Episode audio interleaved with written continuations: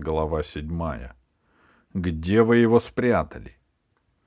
«Пашка», — прошептала Алиса, — «задержи их». «Будет сделано», — кивнул Пашка. «Откройте!» — раздался голос за дверью. Алиса схватила поднос и бросилась к доставке. «Я тебя спрячу здесь, они не догадаются, я заслонку закрою».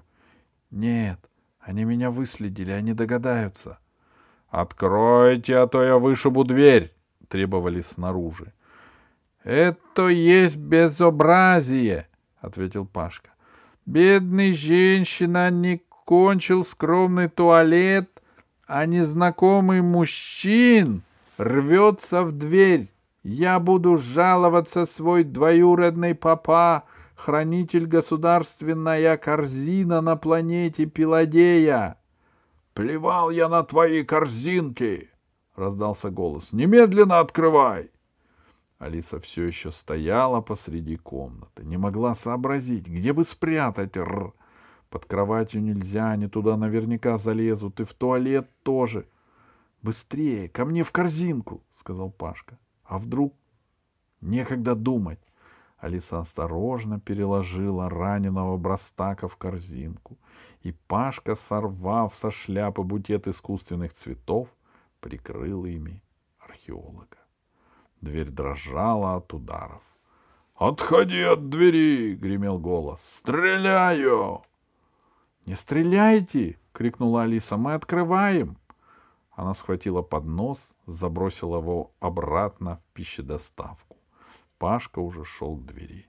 «Стой!» — сказала она. «Еще секунду!» На подносе были пятна крови. Она выхватила платок и вытерла кровь, а потом приложила платок к носу, словно кровь шла из носа. Пашка открыл дверь.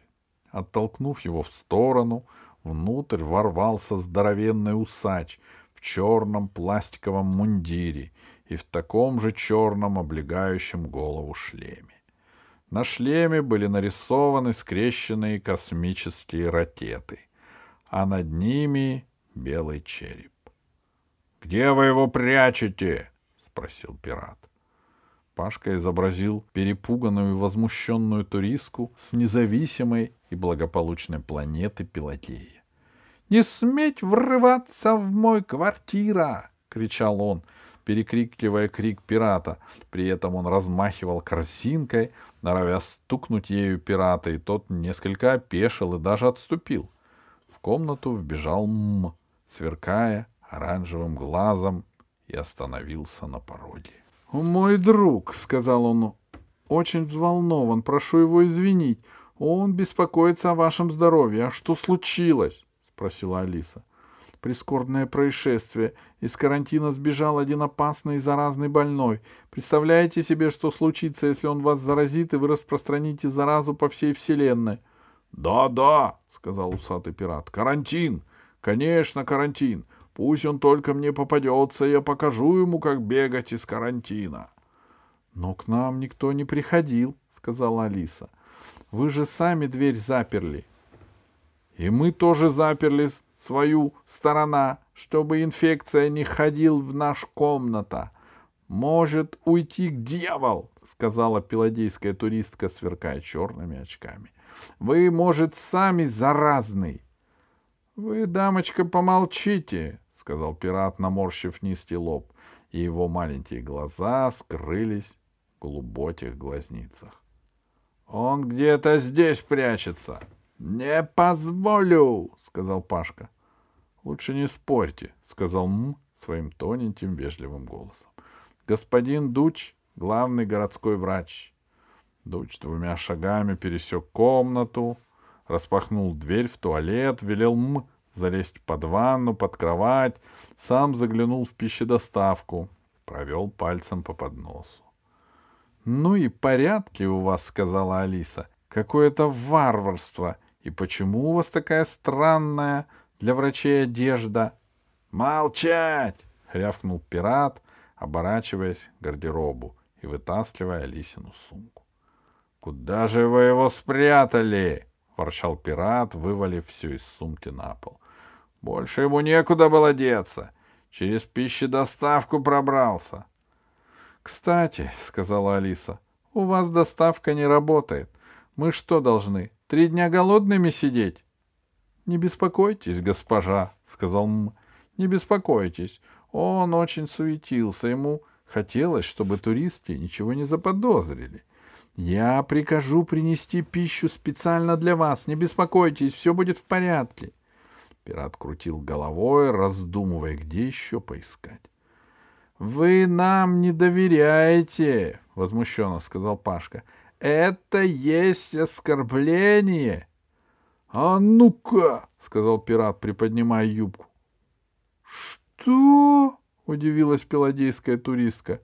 — Не беспокойтесь, господин Дуч, — поспешил вмешаться Мммм. — Я сам загляну. И он скользнул по полу к юбке туристки.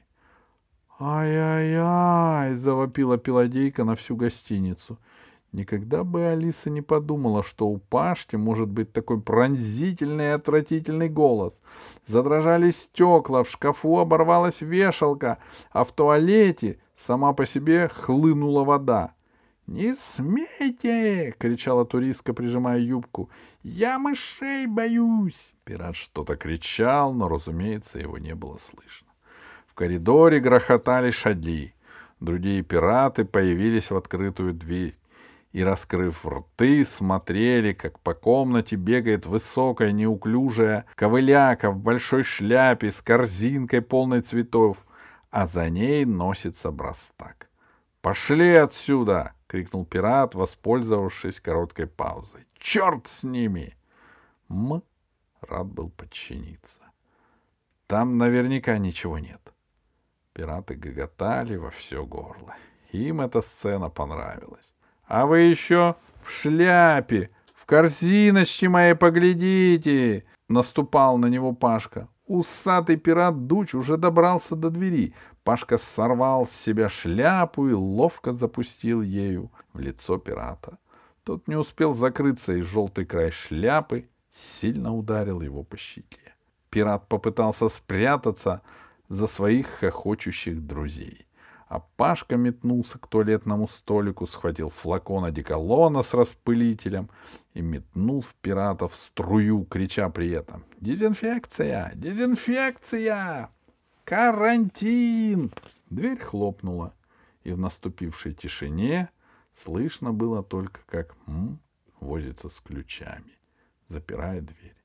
Алиса подошла к двери, закрыла ее на задвижку и сказала: «Ну, дорогая двоюродная дочка, тебе надо выступать в театре.